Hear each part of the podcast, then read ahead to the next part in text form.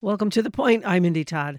New Englanders have long celebrated our maritime heritage, from fishing to whaling, shipbuilding to seafaring. Much of our history is entwined with the sea. There's one facet of our maritime heritage that until recently was left out of the narrative New England's role in the slave trade. Over 1,700 documented transatlantic slaving voyages were made on vessels constructed and registered in Maine, New Hampshire, Massachusetts, Rhode Island, and Connecticut, or having departed from their seaports. Moreover, New England families and business that bought, sold, or transported commodities such as cotton, sugar, tobacco participated in an economy built on the labor of enslaved people. Later in the hour, how to unearth our community's historical connections to triangular trade and the labor of enslaved people. But first, we welcome Meadow Dibble back Dibble to the program. To the pro- Meadow is the founder and executive director of the Atlantic Black Box Project, a nonprofit engaging the public in the collective rewriting of our history. Um, Meadow, welcome back. Good to see you. Thanks so much, Mindy. I'm so happy to be back. Meadow, would you tell your, us the story of when and why you started the Atlantic Black Box Project? Sure. Um, it, it dates back to 2016. Um, at the time, I was living in Brewster, my hometown where I was born. Um, I was living there once again, now raising my own children in the very neighborhood where I grew up. Um, and I happened upon a headstone. Um, it was in the cemetery right behind the First Parish Church in Brewster, referred to uh, for many, many years as the Sea Captain's Church. And as I had done many times in the past, um, even as a kid, so many times, we I I was just walking with my girls through the cemetery when I came upon a headstone where it was inscribed Benjamin Crosby died in Africa in 1795. And encountering that headstone really turned my world upside down, Mindy, because I had spent six years living in West Africa myself. Um, you know, uh, born and raised on Cape Cod, I, I found myself um, as a junior in college uh, really fascinated by um, by West Africa and managed to make my way there. Um, I spent my junior year of college there, and then I returned directly after graduating college spent another five years living there, um, developing deep friendships, working, uh, and then went on uh, to pursue my graduate studies at Brown University in African studies. Um, and uh, so it came as an utter shock to me to realize then at the age of about 41 or so that all this time I had been completely ignorant of a reality which was now staring me in the face, which is that there were deep and long-standing connections, in fact, between the place I was from, my home, and then my adoptive home on the other side of the Atlantic, two places which, on the face of things, seemed to have nothing to do with one another. And when I was in Senegal, for example, and went to the, the House of Slaves, as it's called, on Gorée Island, um, and the the curator was discussing the significance of that historic site as a place where enslaved people were put on vessels uh, coming from England, France, um, Dutch vessels, Portuguese vessels, Spanish vessels. Never you know, was there mention that American vessels were also landing at Gorée Island and taking captive Africans uh, into slavery in the Americas? Um, so that uh, that encounter with a headstone is what set me on a course of uh, seeking to uncover Cape Cod's uh, connections to slavery. And in the intro, you mentioned, you know, that uh, the slave trade is one facet um, that we haven't been exploring of, of uh, Cape Cod and the region's maritime history.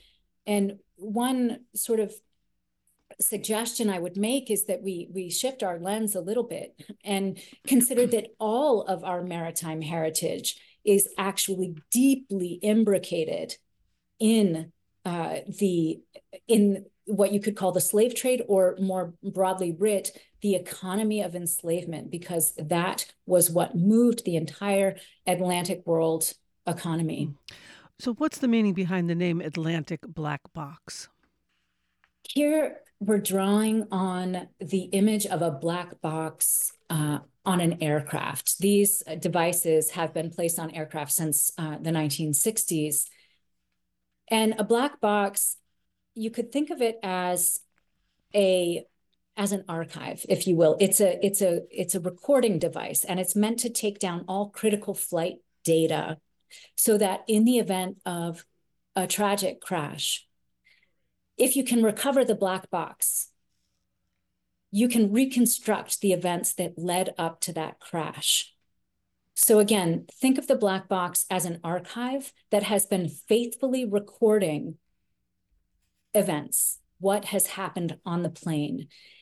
And in recovering the, the black box, we're able not only to then create a narrative of what occurred um, and hopefully provide some closure to those who are grieving, but the point truly, Mindy, right, is to prevent such a tragedy from ever happening again.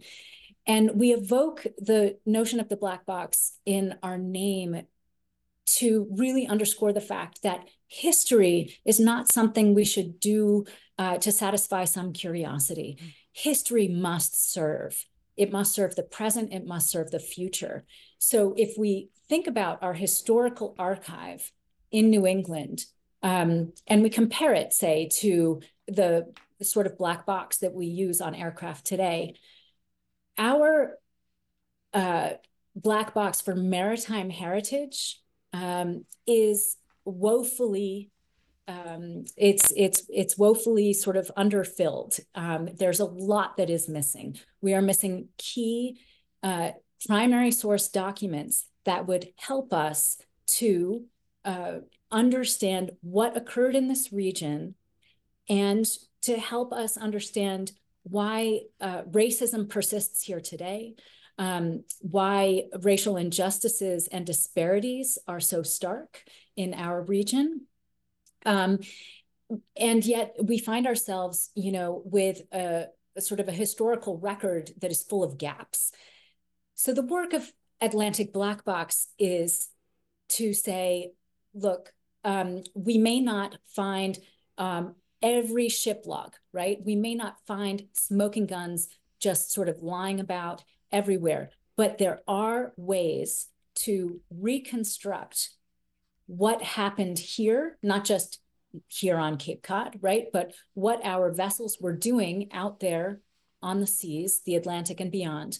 Um, and through uh, triangulation, we can come to understand, we can, in essence, retro engineer a black box for the region.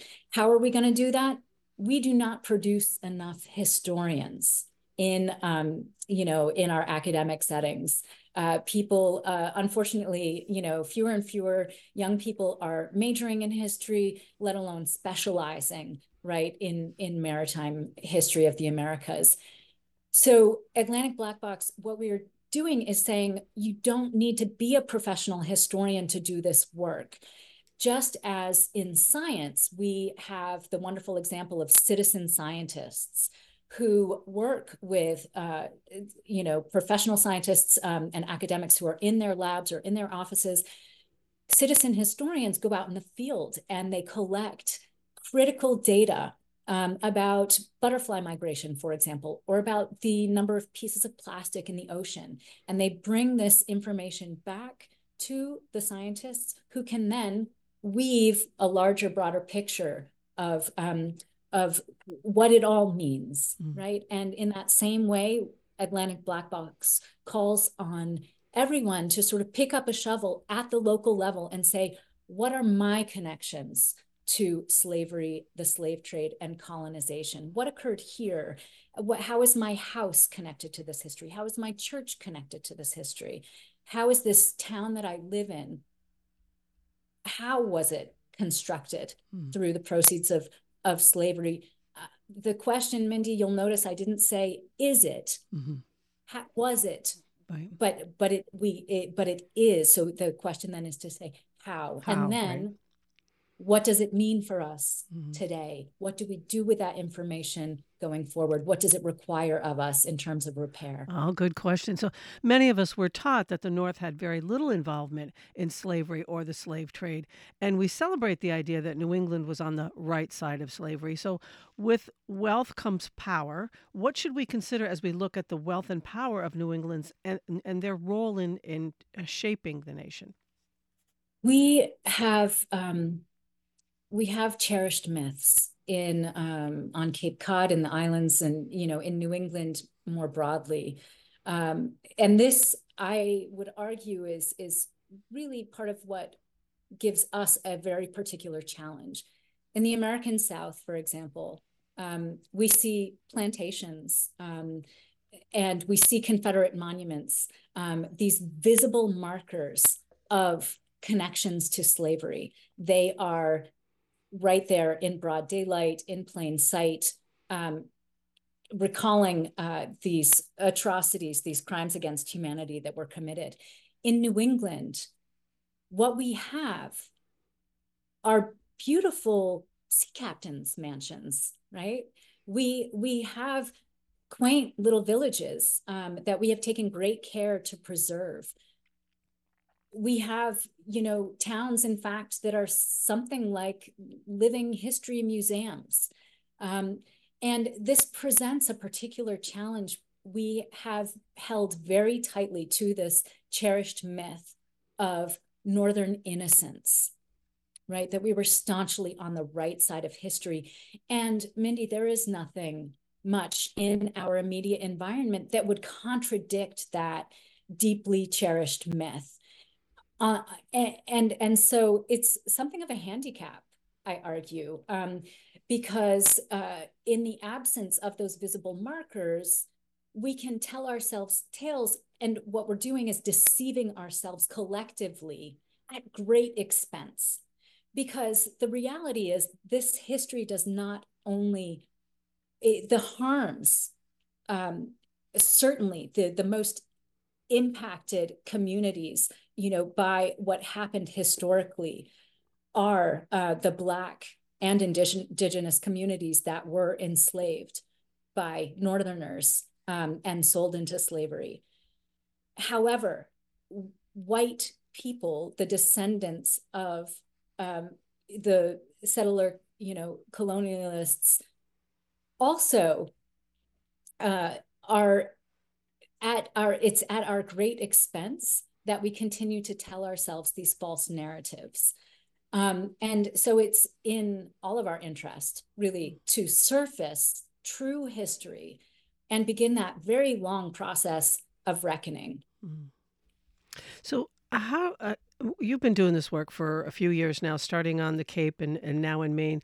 What have been some of the significant connections to the trading of enslaved people or the accumulation of wealth connected to the labor of enslaved people that you have uncovered? And I can imagine this is coming as shocking news to many people.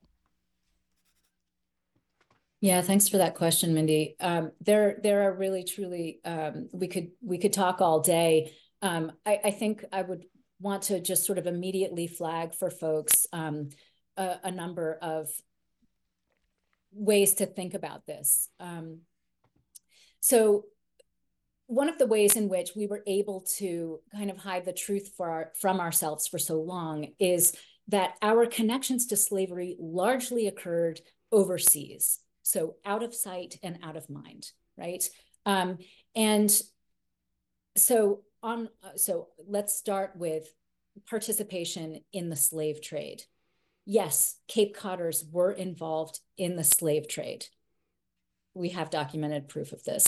Many cape codders um, and and folks from the islands would have been sailing to africa um, and it is harder to establish for example what they were doing. Could they have been involved in quote unquote legitimate trade um, with africa well, um, in some cases, certainly there were voyages where um, people from the Northeast were purchasing other commodities in, in West Africa um, other than captive Africans. However, um, it's very hard to ascertain.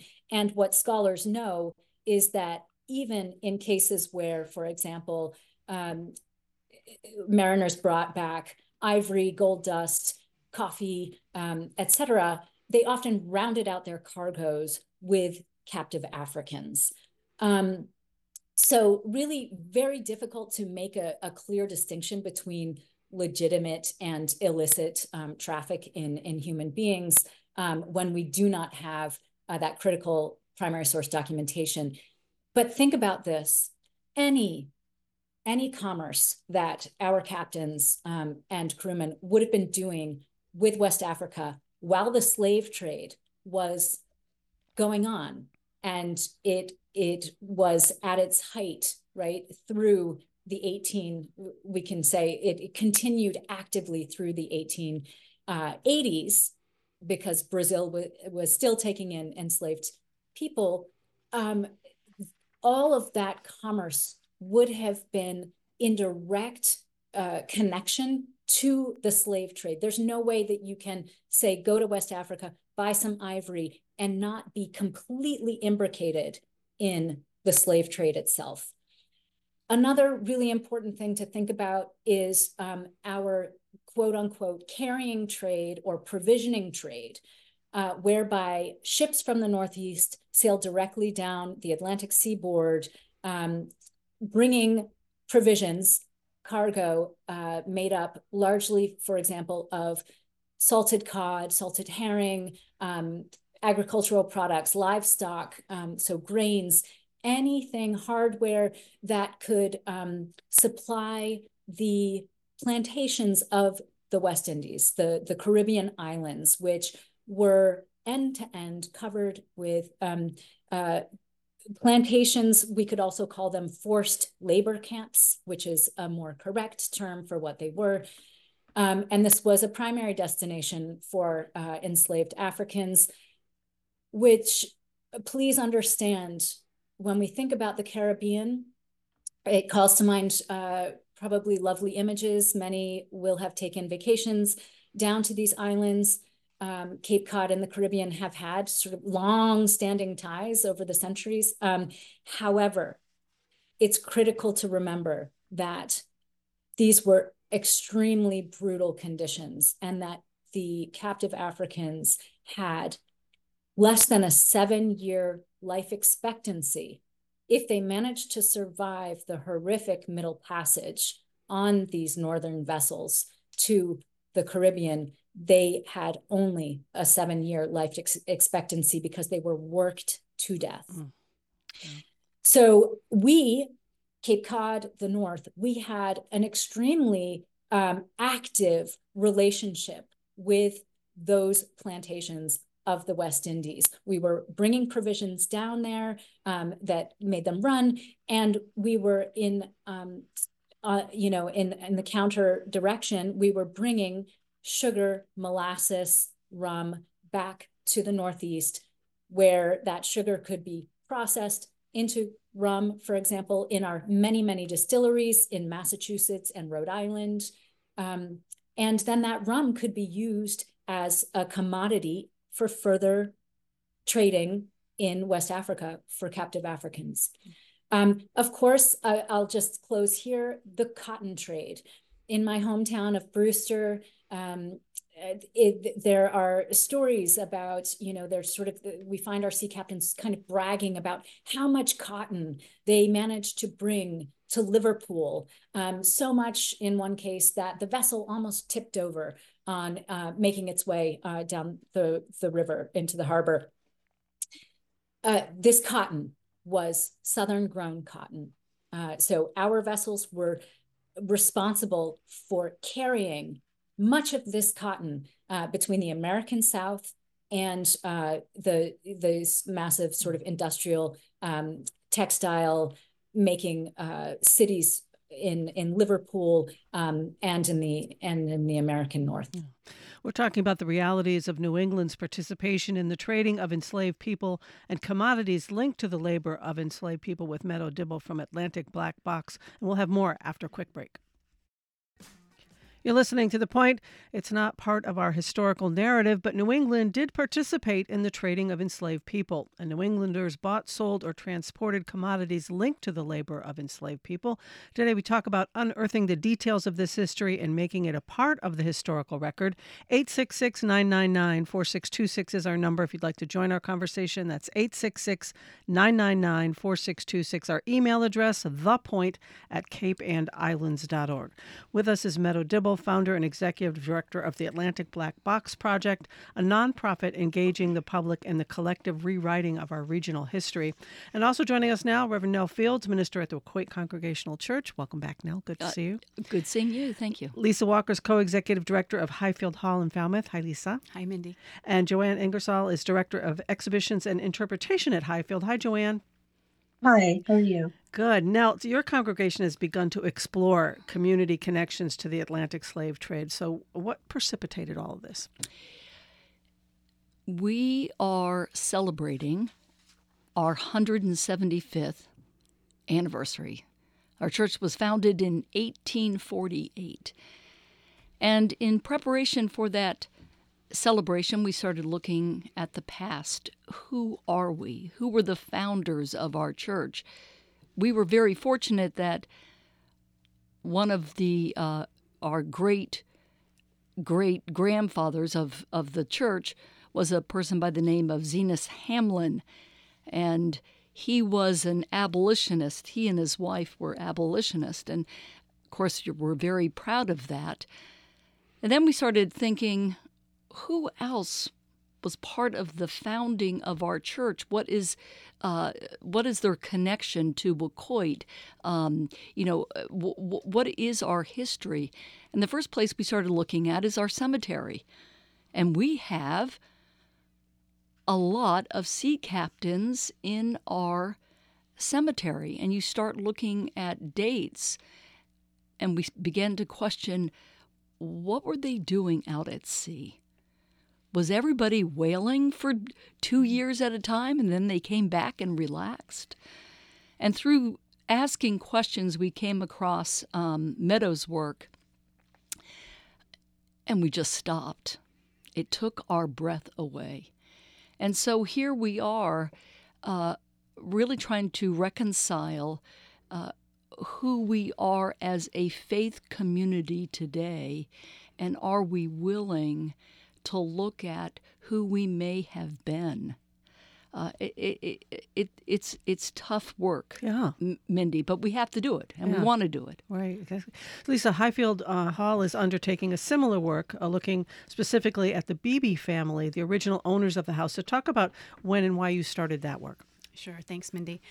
Um, I think it was the last time you had Meadow on the show. I was listening, and something she said struck me. Um, she was talking about the sea captains' homes in Maine, the grand houses and mansions in Maine, and she said, You must look at these big houses and know that there was always some connection to enslavement um, for the wealth that built those homes. And I stopped and I thought, well, here we are in the north, and we have this grand house, Highfield Hall. And while the Beebe family who built the house were not um, uh, whalers or um, sea captains, they were dry good merchants. So here's this other commodity that you have that Meadow mentioned earlier, which is cotton.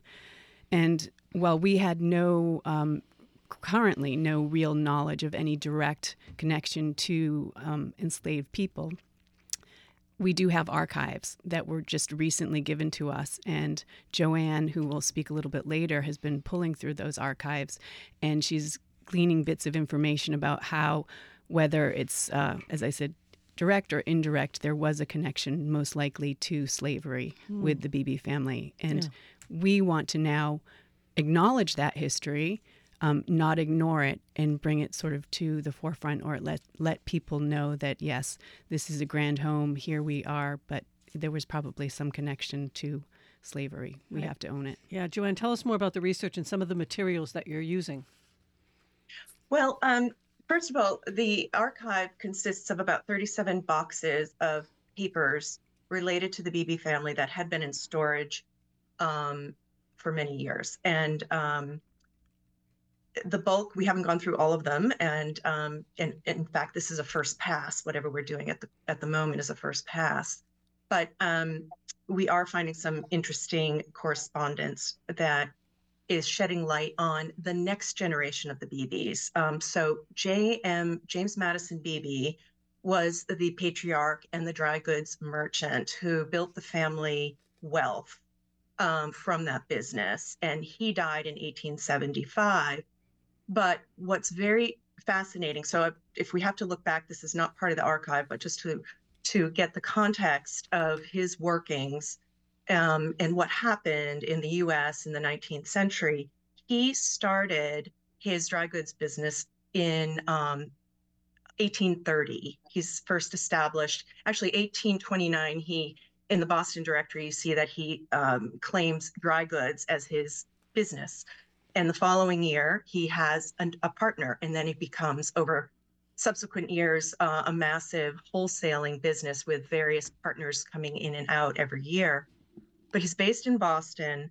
And um, what happened also in 1830 is the, basically the time when cotton became the um, most important agricultural export um, in the country and uh, surpassing wheat. And partly the reason for that is the industrialization of um, of, of the industry and of growing cotton and the, and the cotton gin and separating.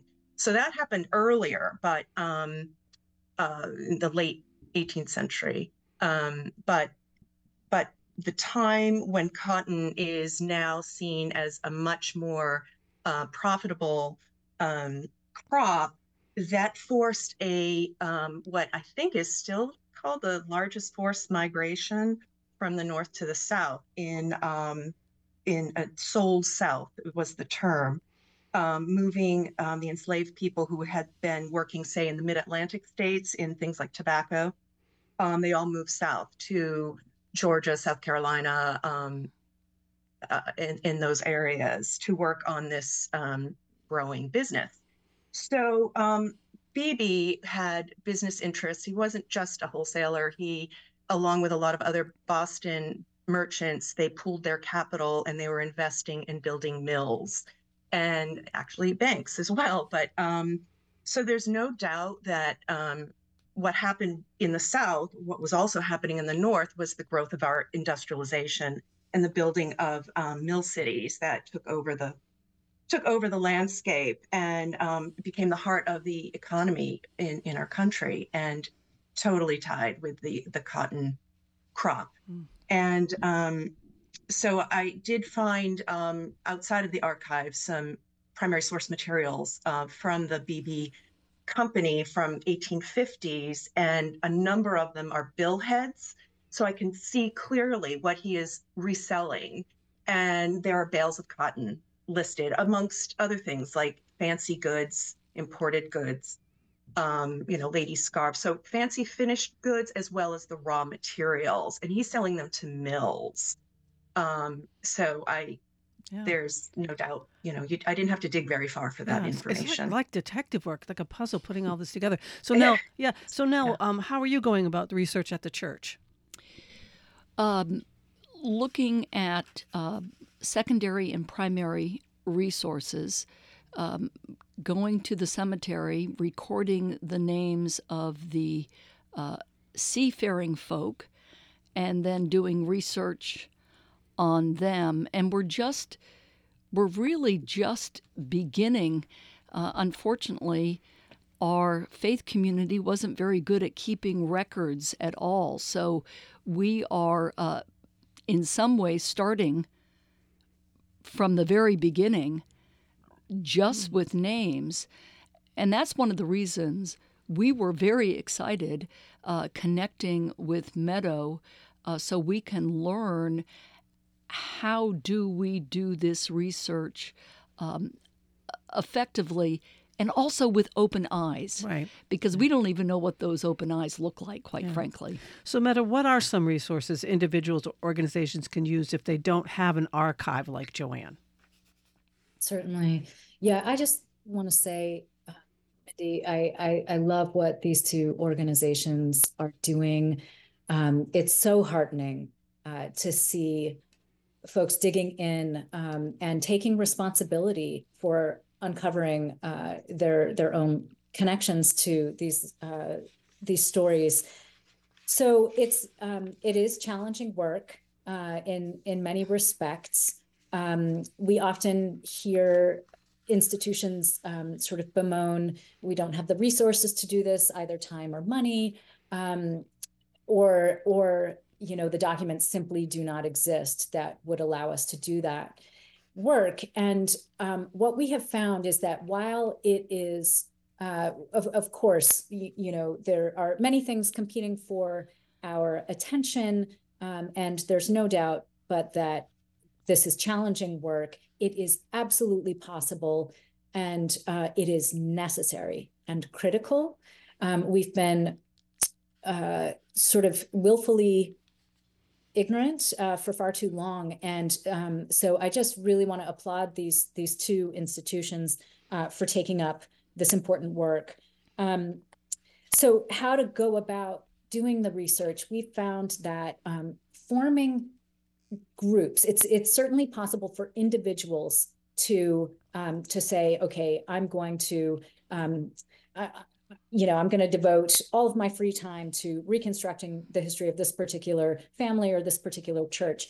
Certainly, um, there are uh, pitfalls. Um, we caution. Um, one of them, I'll, I'll, give just one really quick example that um, something that happened to me at the very outset of my journey. I call this a journey of historical recovery, right? Um, I went to the Nickerson Archive at Cape Cod Community College, and a wonderful archivist there received me well. And I said, um, I said to her, "What can you show me do you have any documents related to Cape Cod's connections to slavery or the slave trade? And she said, "Oh, funny you should ask. I, here we we have this document." She handed me um, uh, a two two things. Um, one, the a copy of um, the original document, um, forgetting the exact date right now, but it was a proceeding that took place in Barnstable County Courthouse. Um, and it was a dispute between two men, um, and uh, the she she handed me also the transcript. So naturally, I read the transcript first. Um, a lot easier than trying to decipher that challenging script. And in it, um, it you know, I came to realize this was about slaves. It said right. It was clearly marked that the dispute was about slaves. One man couldn't pay um, what he had promised uh, immediately, and so the other had taken him to court. Well, I had at that time also been reading Wendy Warren's really important work, New England Bound, and I had this recollection that the word slaves was not frequently used um, during the time in which this proceeding was taking place. So I woke up literally in the middle of the night, like three days later, and I ran down to my computer and I I, I took the original document and blew it up like 300% to look at those words um, that had been interpreted as mm. slaves and found there was a little line crossing the L, which suggested to me it could be about staves and not slaves. Mm. Staves, barrel staves. So what are these? Um, this we New England was um, a ma- major producer of barrel staves. Um, and so these are these uh, strips of wood that are then used to, to, to make barrels um, and containers of different sizes into which the molasses would be poured or the sugar or any other trade good, right? And um, that's how things were transported in the day. So there I was thinking I had a smoking gun in my hands, mm-hmm. that this was about slaves. It was, in fact, I believe, about staves, although uh, perhaps um, we, you know, per, perhaps we'll find out um, a hand, a hand writing expert will reveal that no, in fact, that was slaves. But I'm, I share this story to make a bigger point. Um, it is really important. Like we all, what we see, we're looking through a very particular lens. We do much better work when we collaborate. Um, so we need one another. Atlantic Black Box really recommends forming uh, groups. So um, we have a wonderful example of this in a group of folks in the Kennebunk, Kennebunkport area. They have formed a group called Just History. Um, one of them uh, is the Reverend at the church. One of them is connected to the local historical museum. Um, one of them is um, in politics. One of them is an educator. Um, they are all deeply invested in understanding their own community's connections to slavery. So each brings their own lens, their own expertise, their own skills, and they work together this is the model that we really want to um, promote and encourage. Yeah. We're talking about the realities of New England's participation in the trading of enslaved people and commodities. 866 999 4626 is our number. Our email address, thepoint at capeandislands.org. We'll talk more after a break. You're listening to The Point. We're talking about the realities of New England's participation in the trading of enslaved people and commodities linked to the labor of enslaved people. Uh, I, I, like, Meadow, your term, journey of historical recovery. I think that's a great way to frame it.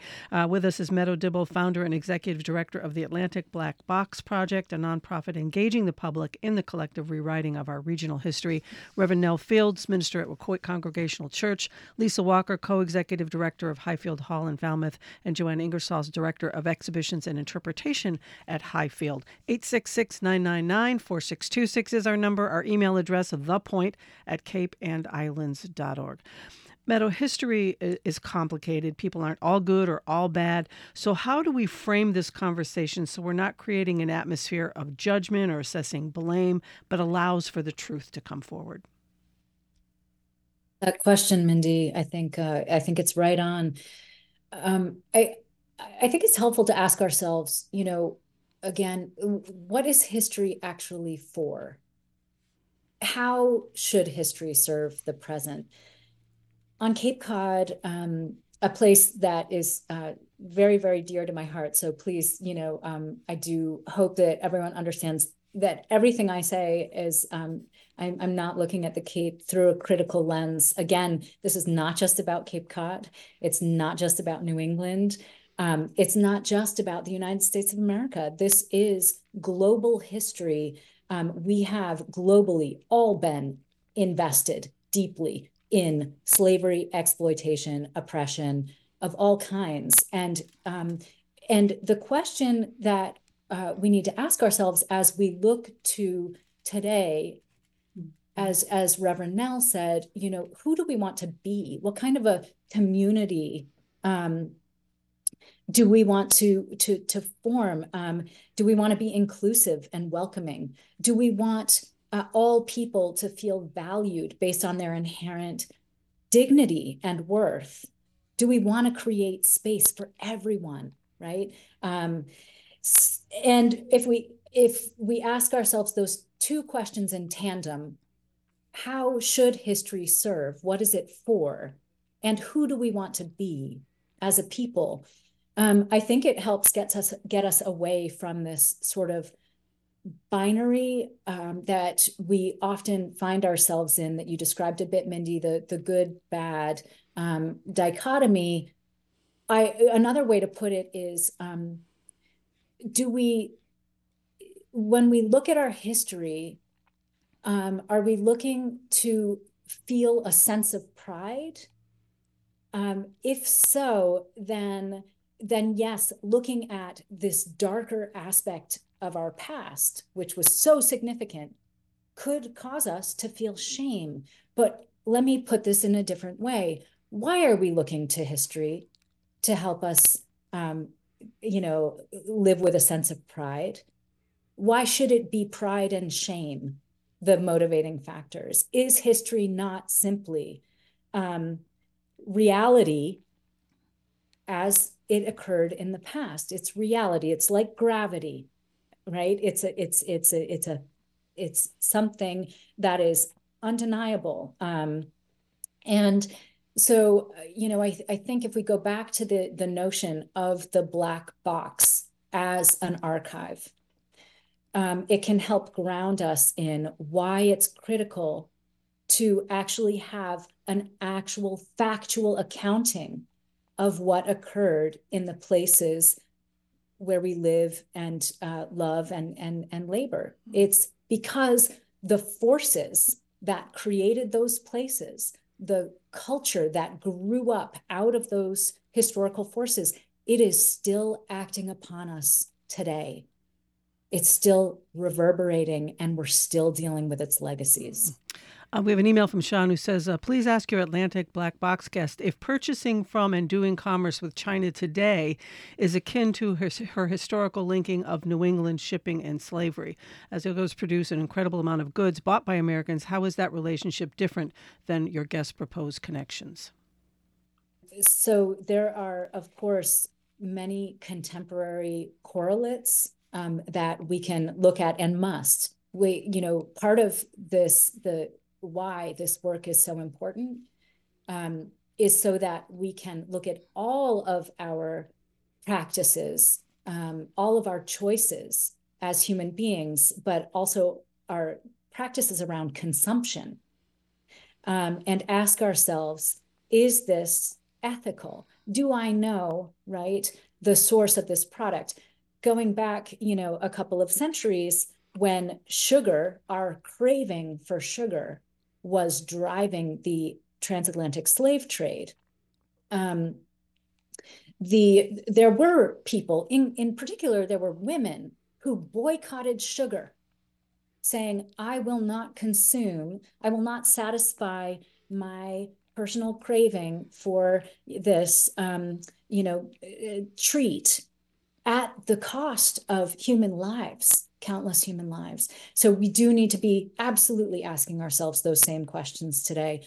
Um, to the um, the individual who who wrote in with that question, I would also say, however, um, that even as we are using this history to look at our present and our future choices, we do need to stay with the past um, so that um, in other words, let us not divert our attention away from history um, to look exclusively at the present and future.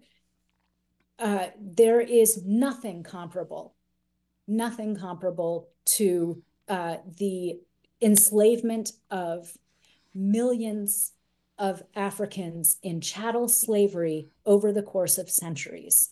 We have not properly even begun to acknowledge right? Let alone understand the depth and breadth of our involvement in that crime against humanity. Mm-hmm. Um, and so let's not turn away from that um, anytime soon. Now, what's been the response of members of your congregation about doing this work?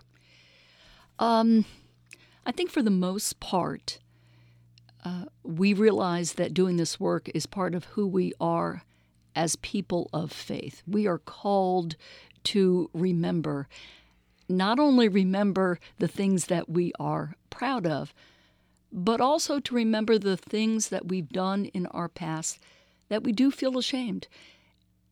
I think it's okay to feel ashamed as long as we realize we can overcome that with truth. We can overcome that by uh, changing who we are right now, living into a new future, one of the things we ask ourselves what are we doing now to be a welcoming community? What are we doing now to repair, to begin to repair the past, whether we were directly involved in it or not? Our community was involved in it. Meadow reminds me of that. Mm-hmm. She says, Nell, in some way, she says, Nell, don't be naive. They weren't out whaling all the time. Oh, yeah. yeah. Lisa, same question. Uh, has the board of, uh, of, of, donors there at Highfield, how are they responding about you undertaking this research? So th- that's a great question.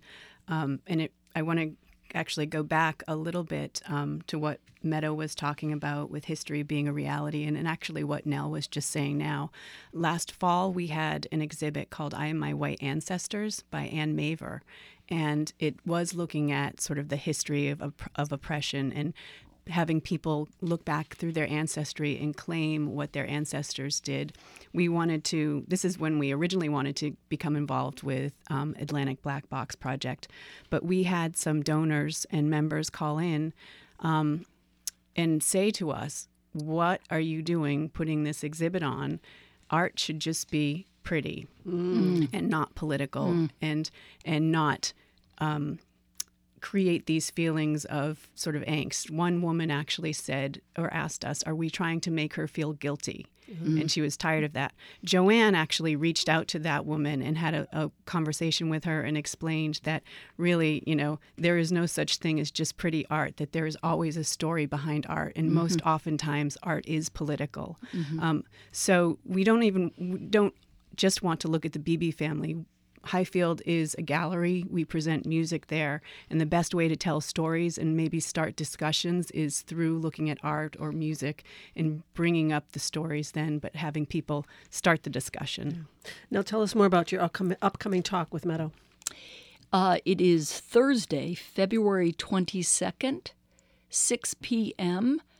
Uh, it is going to be held in our historic sanctuary built in 1848, so everybody gets to feel the the, the hard wooden pews. Um, Meadow is going to be talking about her work, encouraging us to collaborate together to uncover the history here on Cape Cod. That presentation is free.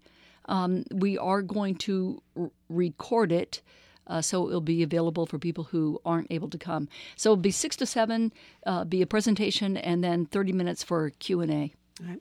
So Meadow, just have about a, a minute or so left. So clues what, what, people can look for you started with a cemetery nell started with a cemetery uh, highfield started you know with the the archives what what can people be looking for yeah so and one thing i, I really failed to mention um, at the top of the show when i was sort of listing the sort of major ways in which we are involved in uh, the history of enslavement um, is enslavement right there on Cape Cod.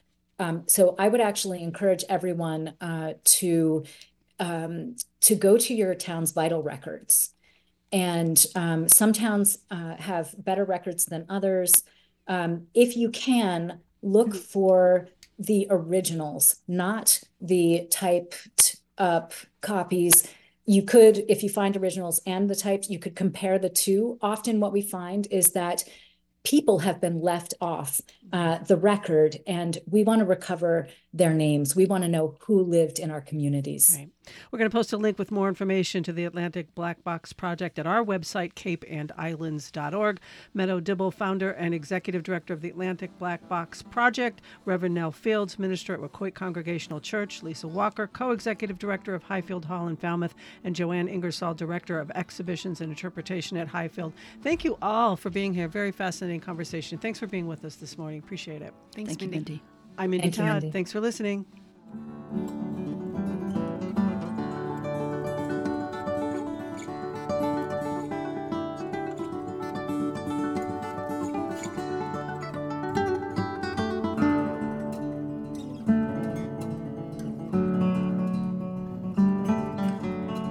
Point is produced by Amy Vince. The executive producer is Mindy Todd.